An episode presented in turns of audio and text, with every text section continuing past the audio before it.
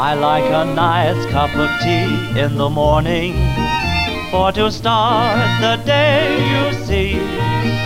And at half past eleven, well, my idea of heaven is a nice cup of tea. I like a nice cup of tea with my dinner. And a nice cup of tea with my tea. And when it's time for bed, there's a lot to be said for a nice cup of tea.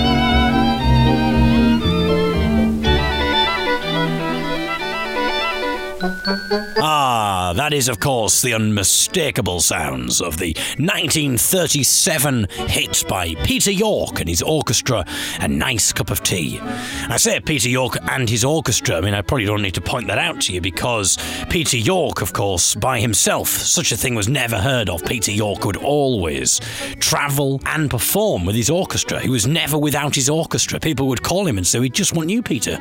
You can't just have me. It's, it's me and my orchestra or nothing. And that was Peter's rule. In later life, he, he took that even more seriously. I mean, he, wouldn't ever go to the shops without his orchestra. You know, they'd all pile on the bus. It was ridiculous. A long line of instrumentalists queuing up behind Peter. Very impractical, very impractical. And uh, his wife, I mean, it led to their eventual divorce. Uh, Peter and his wife, of course, because Peter's wife would uh, would say, "I was just hoping for a romantic evening. You've cooked me a meal, you've lit the candles around the bath, but then you've brought the entire orchestra along with you. I mean, you know, it kind of ruins the, the whole mood. Anyway, I very much doubt that Peter York nor his orchestra would have had any idea whatsoever that their song, A Nice Cup of Tea, would be played on such an auspicious Young Young'uns podcast as this one. I very much doubt that Peter York or any members of his orchestra could possibly have guessed that, even the uh, psychic bassoon player. But the reason we've played it on this week's podcast is because it heralds forth the return of a feature from the old series of podcasts that we used to do when we did 100 weeks of consecutive podcasts, and I urge you not to listen to them. They are floating around on the internet somewhere if you're really warped. But in that podcast, we did a feature called Herbal Tea of the Week, where we sampled a different type of herbal tea each week. But we started drinking herbal tea on tour, and we talked about this on the, the last podcast, and so we decided to bring back herbal tea of the week.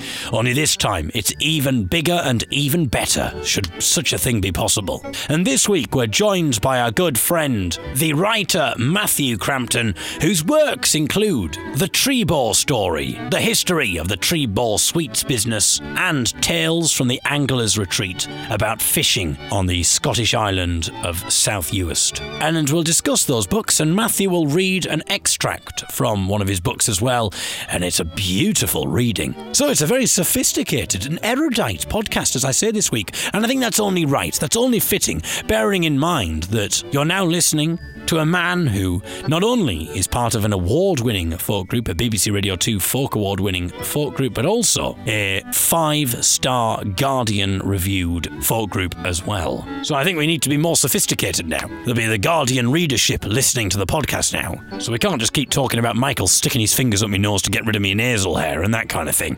It's got to be more sophisticated. In fact, we've got some clips from that very gig that earned us the five star review, which was at Cecil Sharp House in London. So that means that an element of this week's Young'uns podcast is certified five stars. So, I mean, you're in for a treat, podcast listeners. And I mentioned that Matthew Crampton was a member of the Cecil Sharp House Choir. We shall hear a couple of songs that we recorded from the Cecil Sharp House Choir when we popped into London last week. And The Guardian lend a hand with another feature on this week's Young'uns podcast.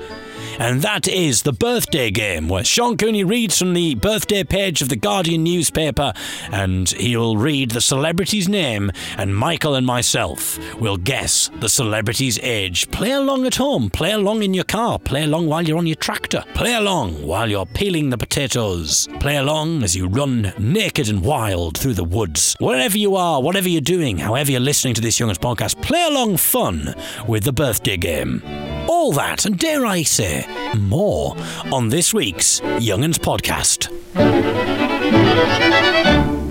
And we'll dedicate this week's podcast to the lady that I was talking to at our gig at Teignmouth Folk Festival, who told me that the Young'uns podcast was getting her into trouble at work. And I'm not going to mention the name of the woman, nor am I going to mention where she works, because she works at a supermarket. And um, listening to the Young'uns podcast has apparently nearly cost her a job a couple of times because she's not meant to be listening to things at work. She's not allowed to listen to things at work. But as she's stacking the shelves in the supermarket, she has a sneaky listen to the Young'uns podcast. She has the podcast on. And even though she's not meant to be listening, it's just the allure of the Young'uns podcast is just too great for her. She can't resist. And she says on more than one occasion, she's laughed while listening to the Young'uns podcast. Sometimes even twice in one podcast, she's laughed. She's been caught off guard. Sometimes, because I mean, especially if it's a good podcast, you can laugh two or three times, can't you, during the 40 minutes? And she's done that from time to time, and her bosses have looked over and she's had to kind of say, Oh, I'm thinking of something funny. She's got a Bluetooth earphones in. So I mean, I'll try and make the podcast a little bit less funny. See what we can do. Maybe put a bit more Michael Hughes in there. Then you'll just be able to listen to it without having to laugh. She says she often listens to the Young'uns podcast before she goes to sleep. So mine is often the last voice she hears at night. And so apparently she's had some very odd dreams concerning me. And I'm wondering how many other people maybe listen to the Young'uns podcast just before they go to sleep. And maybe I creep into their dreams. Let me know, because we're interested in dreams on the Young'uns podcast. So let me know if you've had some odd dreams about me. I mean, don't worry if you think, well, the dream is really not suitable, David, for podcast listening. I'd quite like to read them anyway. Send in your dreams, ladies. Sorry, it sounded a little bit sinister there. Anyway, it's time to hear from the Cecil Sharp House Choir. We turned up there last week and we did a little bit of a workshop, a harmony workshop with them. And afterwards, they sang us a few of their songs that they've been learning. And the first one is a Georgian song, some Georgian singing. I can't pronounce the name very easily. So what I'm going to do is I'm going to cop out and I'm going to leave it to the screen reader on my phone to pronounce the name of this song. Revolgamia. It's kind of it's spelt like M R A V L something or the Marav. So I have no idea how to pronounce it. So I think the voice on my phone did a, probably a better job than I could have done. But regardless of what the song is called, this is the Cecil Sharp House Choir singing it, singing it very well. I'm sure you'll agree.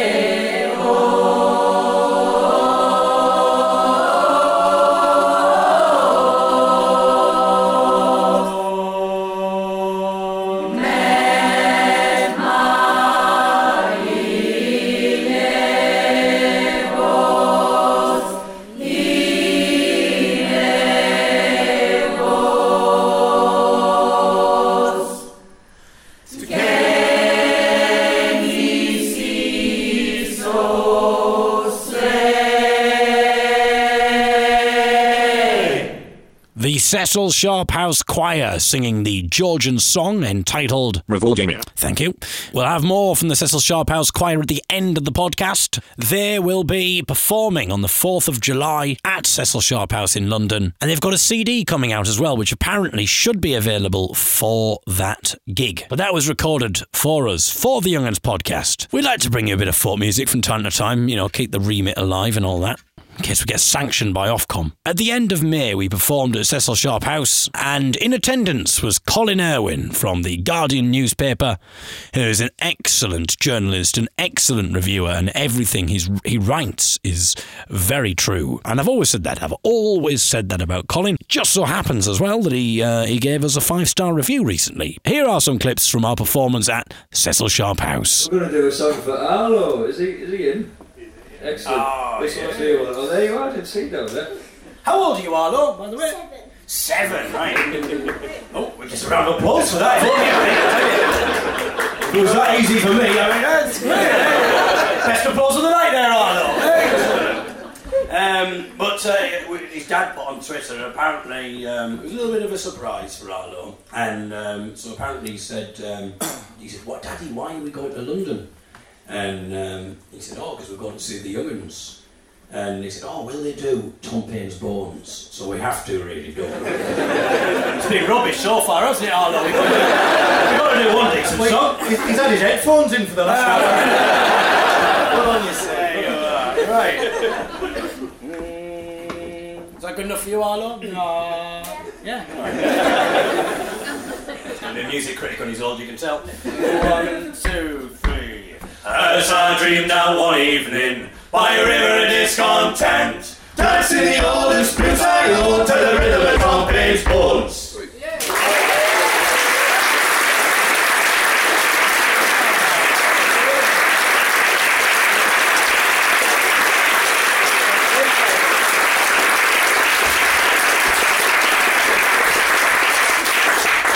You and Arlo knew every single word there. Absolutely. But it's quite good that we're performing to a seven-year-old because uh, a few days ago He really is a young'un. we did. Yeah, well, very good, very. Um, a few days ago, we performed. Uh, there was a nine-year-old in the audience, and we did one of those uh, meet the Young'uns events. So basically, festivals do meet the artists, and um, so we did a meet the Young'uns event. And you know, you get asked normally the same questions: How did you meet? That kind of thing. What are you going to call yourselves in 10 years' time? Did, did David drive here?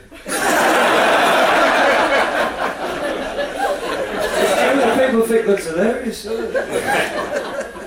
certainly isn't. They revoked me license a couple of months ago.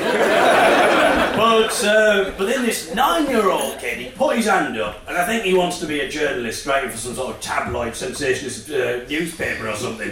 Because he uh, put his hand up, and his first question was, "Who argues the most out of the three of you? Who has the most arguments? And give me a time when you argued and what it was about." That's an interesting question for a nine-year-old. And then his second question was, "Who's the most aggressive young?" so, Any uh, guesses?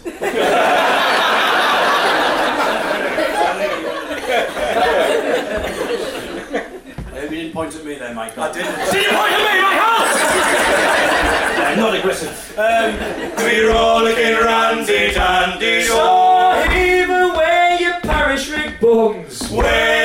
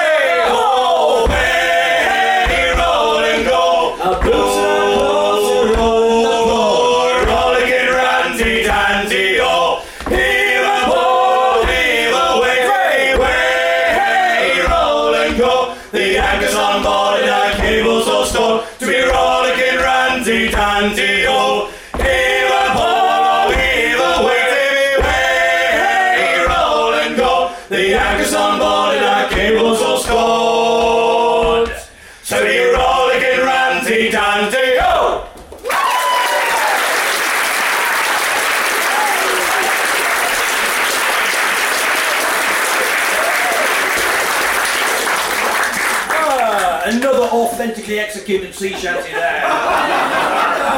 Oh, they love the key change on the ship. That was that key change was our tribute to our, our great heroes, Westlife.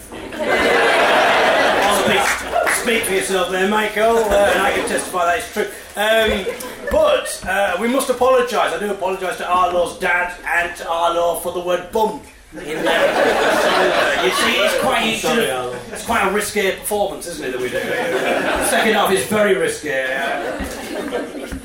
Can you just put your hand over your son's ears 32 minutes into this half? That's all I'm saying. Dancing tonight, dying tonight,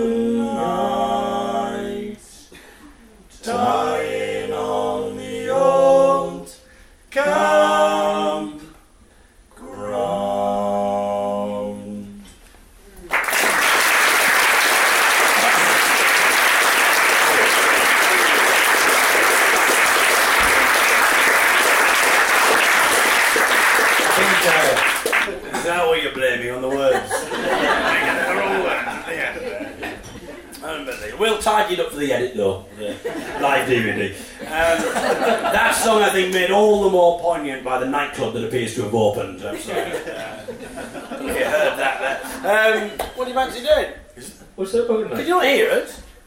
Listen now, can you hear it? It's the choir upstairs, isn't it? Is it? They're quite pretty boisterous up there, aren't they? Is it really? It's people enjoying singing, Davy.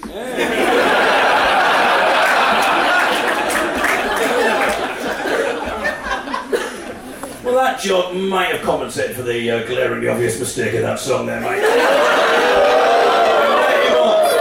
it's not the spit for you tonight, Michael. I think he's disappointed. You think that. he's joking? It's been a very, talking of that, it's been a very, very intimate tour, this. More intimate than it should have been, I think. I just sent you up. I know, yeah. this is the bit I was on about. We've done it early. We've, ladies and gentlemen, since we won that folk award, we've, we've hired a van. really, we've really gone up the world. We haven't, we haven't got our own van. We've hired a van. That's what the folk awards does to someone. Uh, You know, the, the funny thing about it is, we, we hired this van principally so we could carry that piano. that piano that he's only played one time. That's it. That's it. But I do a flailing version of chopsticks at the end. Uh, I think it's two and a half seater if you're being optimistic. Uh, and it's, it's, it's a bit weird. Michael, um, apparently, Michael has to, uh, in order to uh, change gears, has to reach between my legs. so we've been, we've been talking about this for the last few weeks actually on stage. Uh, recently though, someone did pat me on the shoulder and says, you do realise that van is an automatic.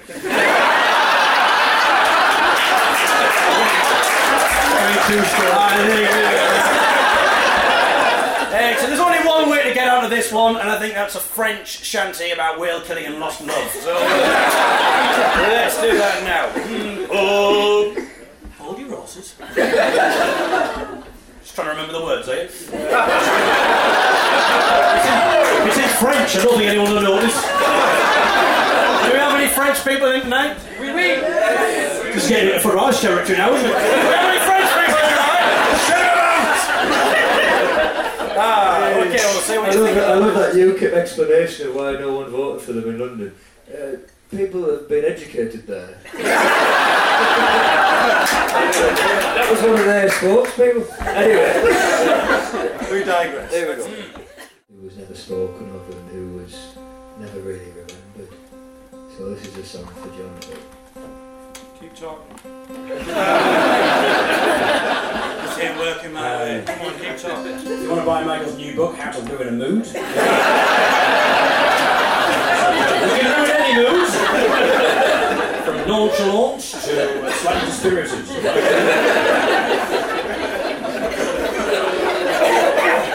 A long 28 days. But don't get on! If you're going to tune your guitar, you can't do talking as well. It'll take even longer, won't it? Is it in tune? We'll talk a little bit more about this. We've got a, we've got reviewers in tonight from the uh, the Guardian and the Times, so get that guitar tuned properly, man. I mean, ordinarily we wouldn't care. You know. It's a folk audience, but you know. That's So true. There we go. Right. Bring that mood back. And there'll be a bit of uh, trench slang in this as well. Now listen up, Arlo, because it's important that we educate, of course. So listen up, Arlo. We'll be doing a little quiz after this. Uh, we're going to talk about a rest camp, which is a cemetery. Uh, we're going to use the term going west, which is uh, to die, and um, it's maybe not good for children. And, um, and we're also going to talk about a cup of gunfire. And gunfire is when you uh, lace your tea with a bit of rum. So uh, here we go. oh. Someone just left. I think it's Alan. It's half term. I don't need this. right. Are we ready? And there's a member of Ofsteding, so I've got to be a good teacher. Right. Here we go. Guardian and Times reviewer and a member of Ofsted. Here we go. Mm, We are three singing soldiers, and tonight we'll bring to you three fine tales to make you all like toys all should do. So go you gun fight out, me boys. That's a little bit too high for you, isn't it? You think? going down. There we going go. I'll do it. I'll tell you. We are three singing soldiers, and tonight we bring to you three fine tales to make you all like toys all should do. So go you gun fight down, me boys. No, no, no. The No, no, no. No. At the end of the day, Davis, we're 27 dates into this tour, right? We've still got five to go. Take it down. Right, I'm only doing a living. He's Peter Bellamy. I can't go to. Sod Peter Bellamy, take it down. Can we put that in the review? Sod video. Take it down. Applaud that. Right, okay, that'll, this is the last time. My last offer. No. Right, okay. Can we just ignore the last 10 minutes, please, reviewers? okay. And we'll be singing still.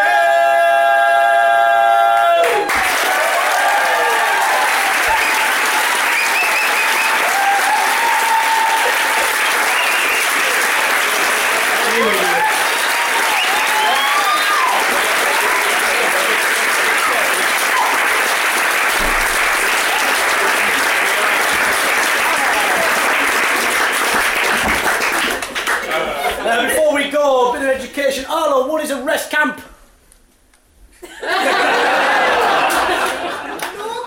Unbelievable.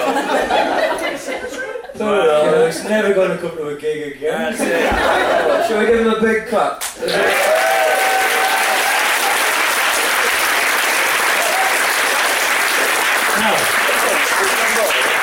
Oh, yeah, definitely, definitely. Uh, Can I make a request? Hang on a minute, how dare you? You've just said I don't think my voice can cope with that, and you just continue to talk. So why don't you save your voice? Sean will introduce the song. Davey, I don't want to tell you this, but there's a pot and a very large black kettle just run past. But anyway. um, can I make a request? Can you do a lovely cup of tea?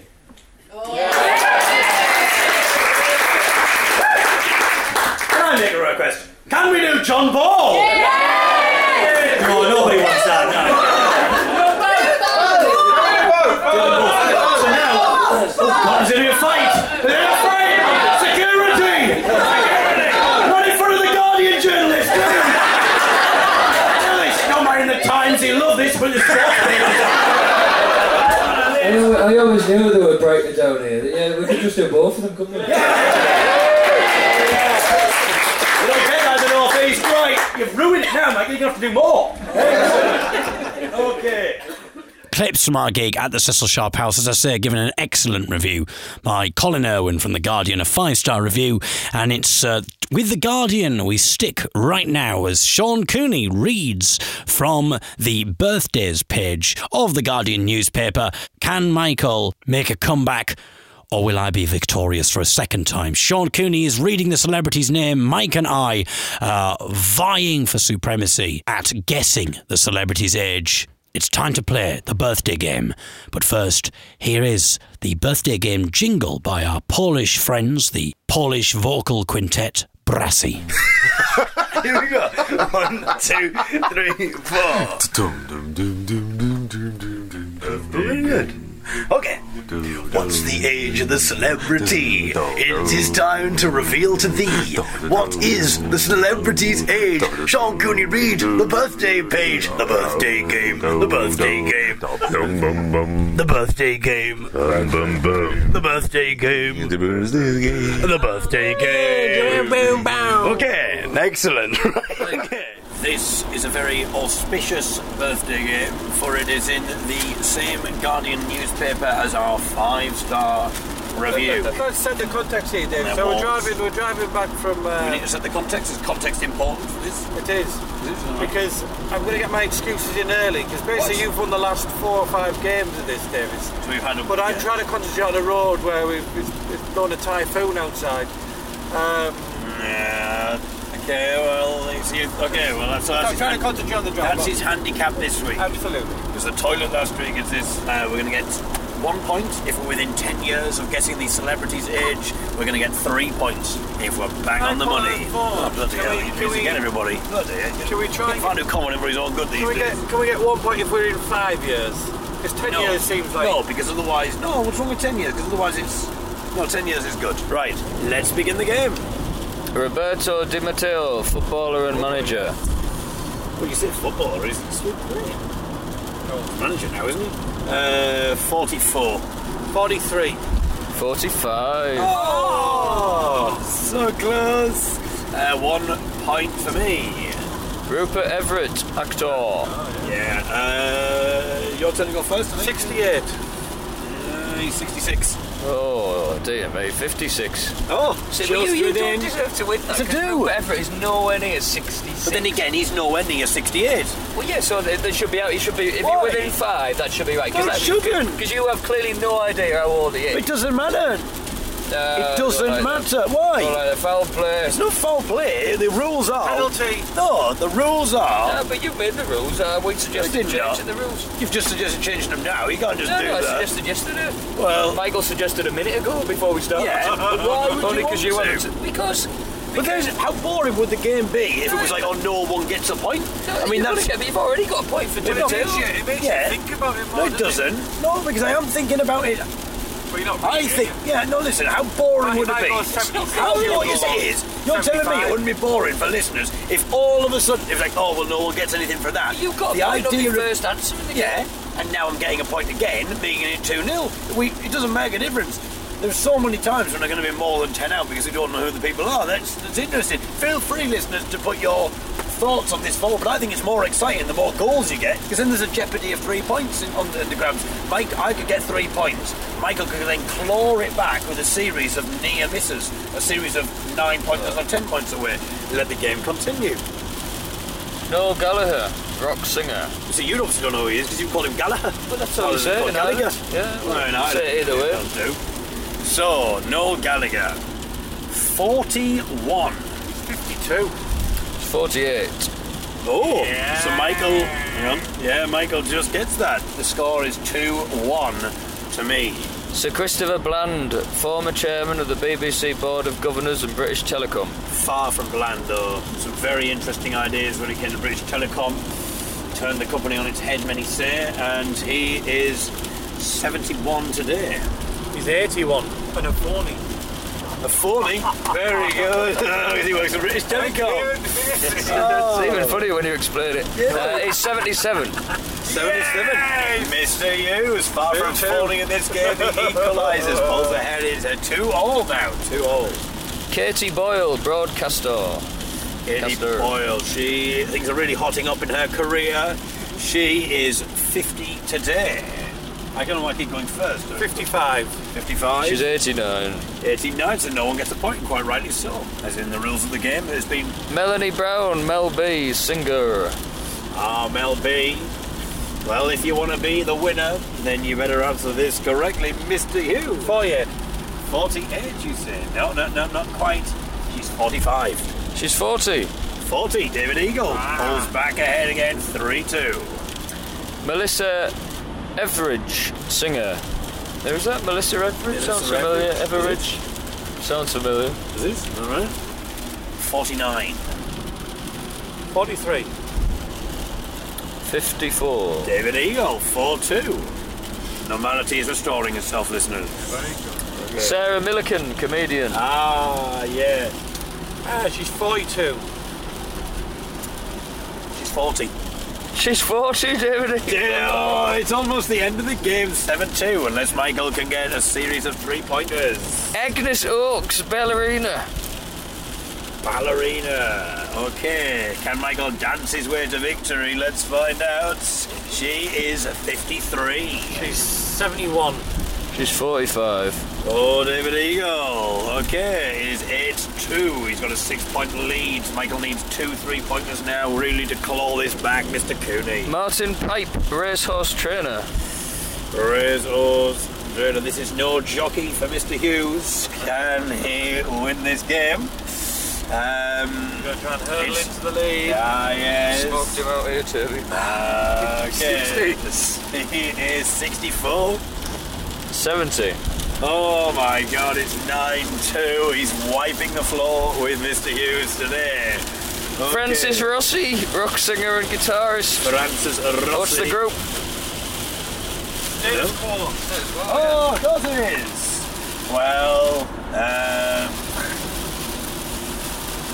David Eagle is in the army now, fighting for victory here, and I like it. I like it. I like it. But Going for the kill. Go on, David. is is Coastal going for the kill? No, no, no. Oh, were right. in the army. So I Oh, Well, bloody go hell. on then. In the army, that's what it is. It's, it's Oh, it? Ah, you're in the army now. Excellent. Oh, I like it, Davey. I I've like done that, you I like bloody I I've like done it. that. I've done that behind in so many ways, Oh, Mr. go Hughes. down. Ah, very good. listeners. Feel free to tweet in your own. It's not too late, listeners. we'll have him in next week's podcast. It's such a good feature. So is He is 62. He's 70 today. He is 66. Oh, so it's a Point each. draw, point each. It is 10-3. Another David Eagle victory, and I shall return next week to play Michael Hughes once again. Will I be victorious? Can I make the hat trick, or will Michael manage to get a win? But right now it's time for the return of Herbal Tea of the Week. We're going to sit around the table with our good friend Matthew Crampton, member of the Cecil Sharp House Choir and writer. We're going to talk a little bit about his work. He's going to read an extract from one of his books, and we're going to have some lovely erudite discussion. And then we are going to sample a herbal tea, which will be revealed to you in the next couple of minutes. Herbal Tea of the Week. Some folks like plain tea, others like tea herbally. But this is the feature that reviews herbal tea verbally. We'll give it a smell, we'll give it a drink, and then we will tell you what we think. Tea is the subject on which we will speak in our brand new feature Herbal Tea of the Week. Well, it's back. Herbal tea of the week is here, and I think what we're going to do is well, sampling the tea. It'd be quite a short feature if we just literally gave it a drink, gave it a smell, gave our reporting on, on it. I think this is going to be a sophisticated. It's almost like wine drinking. Uh, we gather around with our sophisticated friends in the folk world. We have many sophisticated friends in the folk world, of course. We talk about the tea, but also about the person maybe sharing a little bit of a, a ditty or a song or a monologue or a, an extract from a book, perhaps. And the, our first guest is Mr. Matthew Crampton from the Cecil Sharp House Choir, who we heard some music from a little bit earlier. Good morning to you. And uh, we're going to be sampling a herbal tea. Are you a herbal tea aficionado ordinarily? I don't usually like fruit in my tea, mate. Gosh, maybe I shouldn't have said that. This is not a fruity tea. I don't. I don't. but I do like leaves picked from the garden and put into a mug of hot water. That gives me a lot of pleasure. Okay, well, I'm not sure where these have been picked from, but they are loo- these are loose leaf herbal teas. So if this is Um, a tea tasting, you're not so much a sommelier, you're a sort of ellier or tannin ellier for You us see, today. I think he's almost too sophisticated. I have no idea what he's talking about. Ah, welcome to London. exactly. So, one of your prof- your profession at the moment is an author. Indeed, it is. You you write books, and you've got two books which which we're aware of, and I think you're going to read extracts from. Uh, you've written a book about the tree Trebor business, as in the Trebor mint business. Trebor, the sweet firm. Trebor mints are a minty bit stronger. And there's another bit to that, which a lot of people would know, which is Stigger might be ras and they last a bit longer. Oh, we, we know that indeed. I- I Oh. was- we're going to do an unaccompanied version of that ourselves. Uh, So in the point. spirit of that, you know, maybe what I should tell you about is a little bit of about Trebor. Back in the 30s, they had thousands of different sweets, all with different names. Well, we sometimes think the 30s were an innocent time, but if I just read you the names of some of the sweets from the 1930s, you tell me just how innocent a time it was. Lime juice nibs. Then you've got Granny's chest tablets, always a favourite of mine. There's the fudge fancy box, uh, which goes down very well. Oh, you've got chesties. I've always quite liked chesties and bingo bars. So that's just a taste of. realise that the Trebor did more things than just the Trebor mints. They were. Uh, they did sugar sweets. So most sh- sweet firms are basically divided into those that do chocolate and those that do sugar. So we all know the big chocolate firms like Mars and stuff like that, and Cadbury. Uh, who often were Quakers because uh, they wanted to create something that would take people off alcohol and off tea and drink. So drinking chocolate and hot chocolate. So drinking, not drinking tea. My Wow, goodness, yeah. this is almost sacrilege now. The people of tea is a stimulant. returning in their graves. Indeed, and they were sugar pushers, so they Mm. pushed enormous amounts of sugar, and and all different types of sweets, from boiled sweets to mints and stuff like that. So why why did you choose the Trebor family or the Trebor business to write a book about? Two reasons: one, I'm linked to them by family, and secondly, you know, we hear a lot today about evil modern corporations, and most large corporations today are, are not particularly pleasant in the way they deal with people and things. Back in the day, these big old family firms like Trebor, which was a family run firm set up in 1906, were the bedrock of British industry. I wouldn't say that they were nice places necessarily in terms of they loved trade unions and stuff like that. They were kind of benign despotisms, but they did create jobs for life and they did create a social world and a safe environment in which many families lived um, and worked and earned enough to keep the family together. So it's a good st- social story to tell, quite aside from the economics and the sweets. I found all these women's football teams from the Right. 40s and the 50s and lovely photographs of because it was mainly women who worked in the factories and you don't you don't hear a lot about women's football teams in the 40s and 50s and so it seemed an interesting story to tell alongside all the talk about sweets and mints. Well, we should talk about your other book that you've written uh, about fishing. Uh, but before we do that, I think we should uh, we should reveal today's herb, or this week's herbal Shall tea. I, uh, shall I go and put the kettle on, Dave? I think it. Well, yes. Why not, Michael? Make yourself useful. That's the sound of Michael filling the kettle. I think getting people are getting very excited now of the audio audience that has been created here.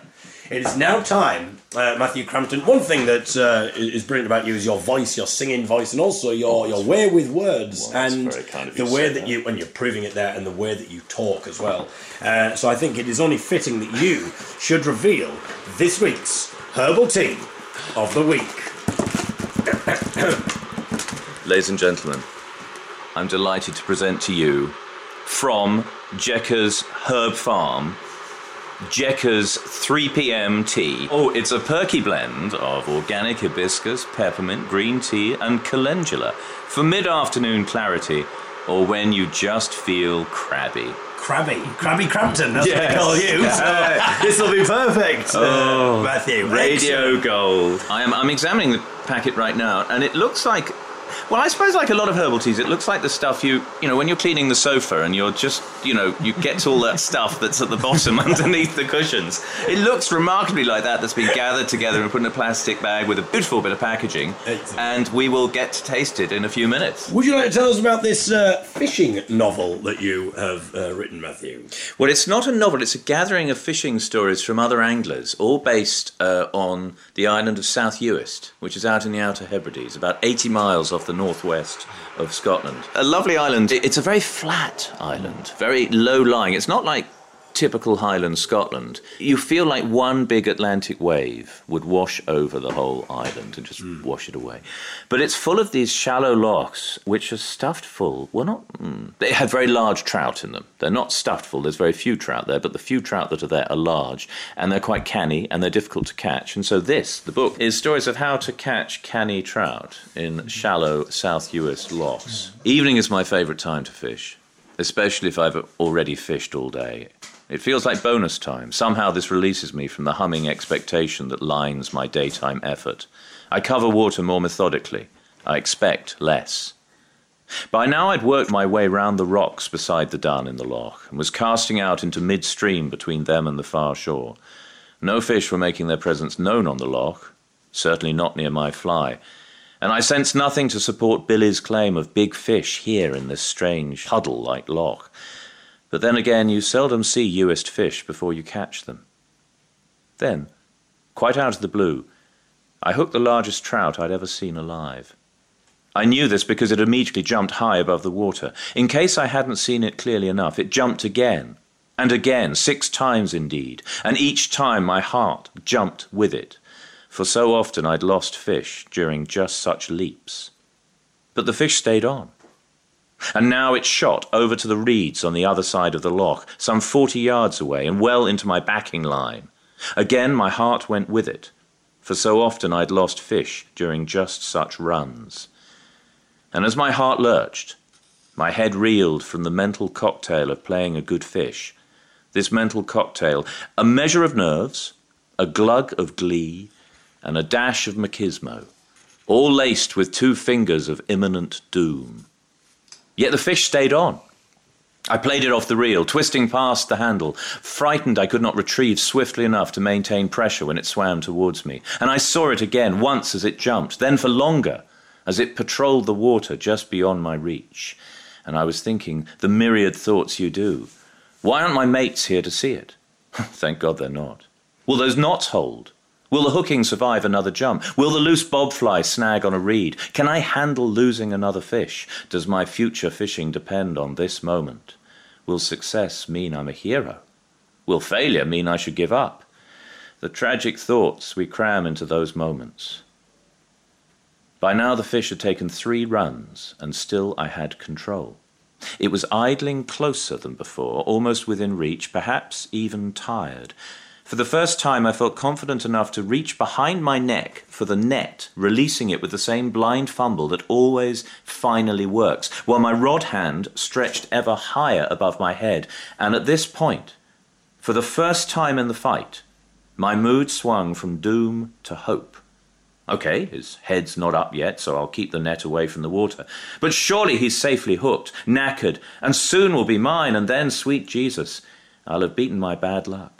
I'll be one of the boys. I'll be a proper fisherman. The trout must have read my thoughts.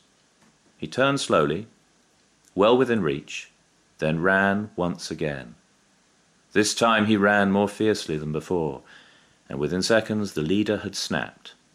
It was over.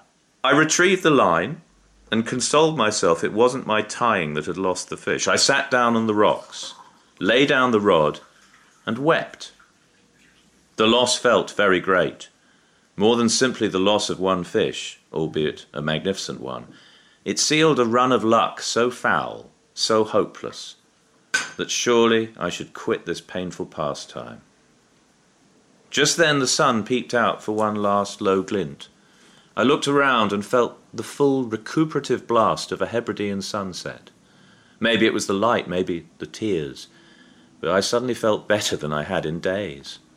Of course, it was better to lose fish than not fish at all. What's important is not catching fish or even hooking them, but the steady, repeated returning to the water. Whatever the conditions, whatever your recent record of failure, just keep putting the hours in.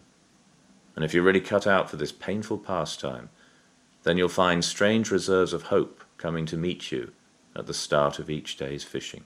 So these are these are other people's stories, but they're your words. Is that right? You- Oh no, that's my story. That was my Right, story. okay. That was I've often had that experience uh, of losing fish, and Hmm. I also have experience of, of getting fish. Herbal tea is ready. Well, we yes, Michael, and we said uh, a lovely passage. In that passage, you said a glug of glee. Yeah. Will there be a glug of glee for this herbal tea? It's got a strong nose.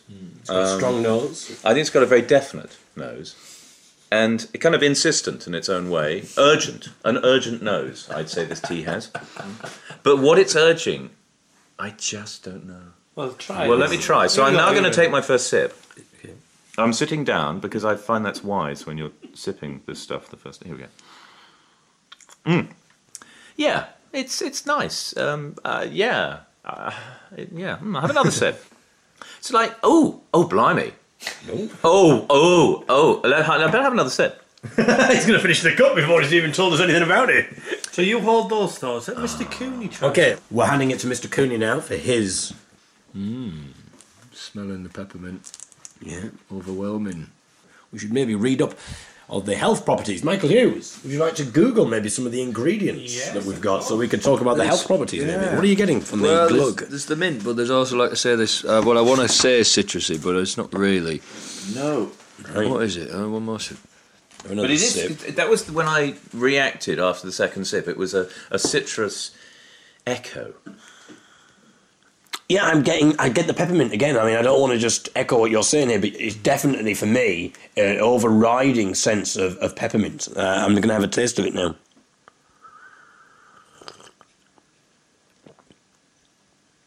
Oh, I get what you say about the bitterness.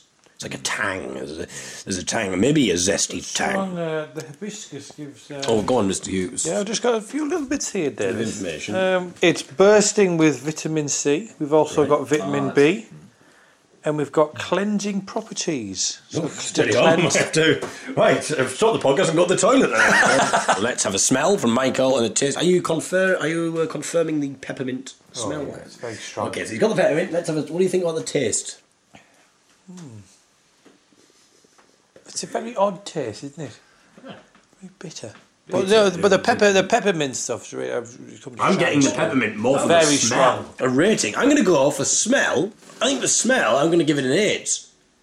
But for taste, I'm only going to give it a five. I was fairly ambivalent towards the taste. It was the smell that got it for me.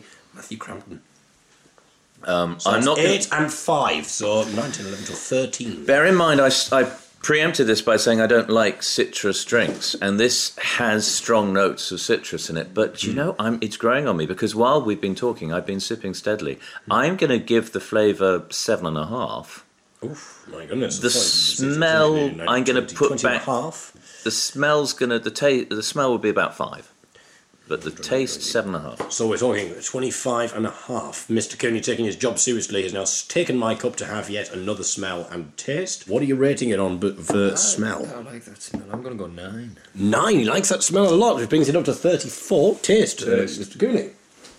It's, it's waning on me now. Um, oh, I don't know. I've, I don't like it anymore. You don't like it? Uh, three. Three. That's 37. Uh, Mr. Hughes, over to I would you. say for smell, it smells quite, quite pleasant. Quite pleasant. Let's say seven. Okay, bringing up to But for taste, I find it a bit. Yeah. Mm, my bag, sure. so Same with me. Not my I'm bag. gonna- it's not a bag. It's a loose leaf. That's the I'm whole gonna- point. Not your leaf. I'm going to give it. I'm going to give it a four and a half for taste.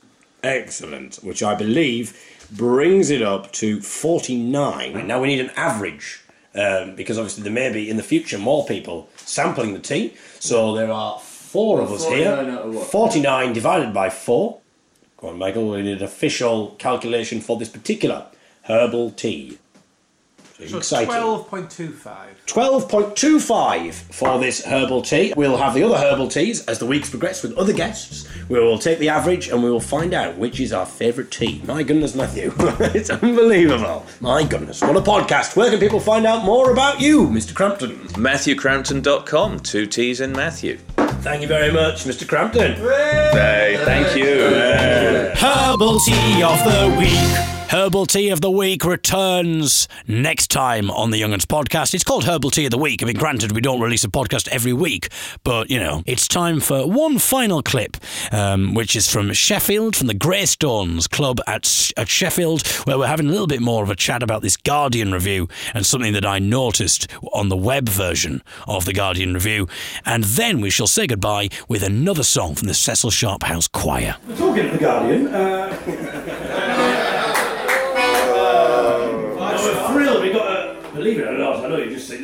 we got a five star review in The Guardian. But I was a little bit. Uh, I was a little bit worried because it said at one point, you know, what the website like is like it has optional stuff, it has extra stuff like uh, photographs and links to various sources and that kind of thing. And um, at one point it said one of the links was David Eagle who's been blind since a baby, and has been blind since a baby was a link. And I thought, what if they linked to? You mean linked medical records?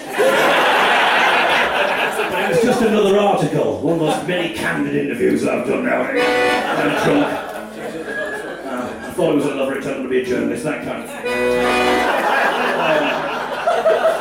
thought it was a love it turned out to be Michael Hughes. That was quite embarrassing. Michael Hughes, like, right, okay. Well, let's stop this.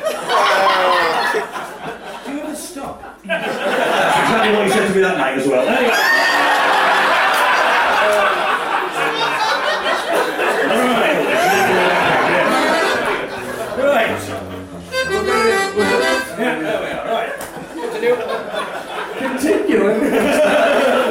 Thank you very much for listening to this award winning five star Young'uns podcast. We'll be back very soon with another podcast, another Herbal Tea of the Week, another birthday game, and more clips from gigs, and possibly music from some live guests as well.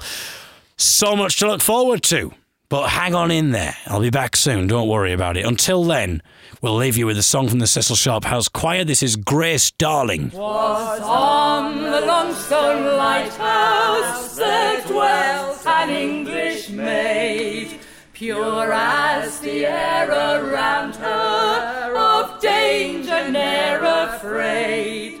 One morning just at daybreak, a storm-tossed wreck she spied. Then up spake brave Grace Darling, I'll save the crew, she cried. So she pulled away on the rolling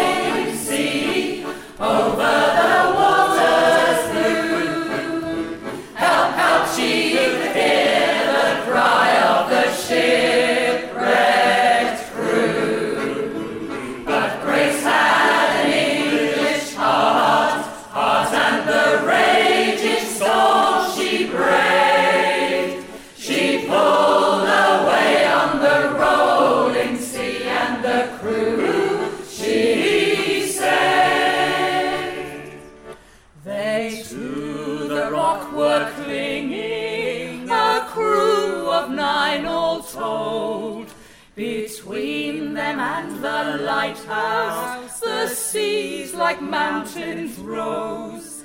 Said Grace, Come help me, father. We'll launch the boat, said she. Her father cried, "'Tis madness to face the raging sea." So she pulled away on the rolling over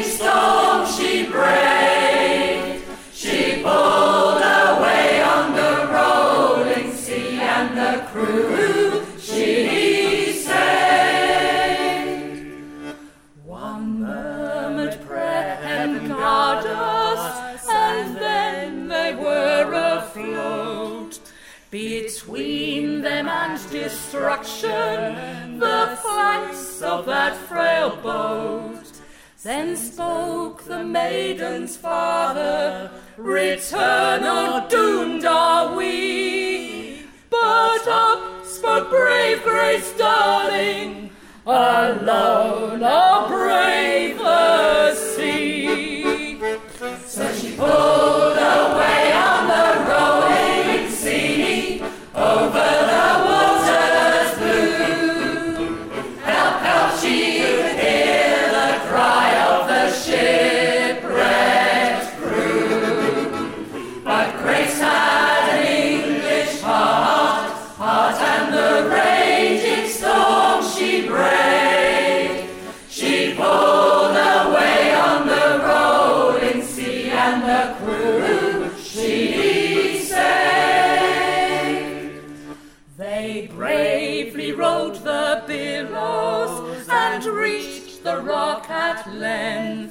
They saved the storm-tossed sailors, in heaven alone their strength.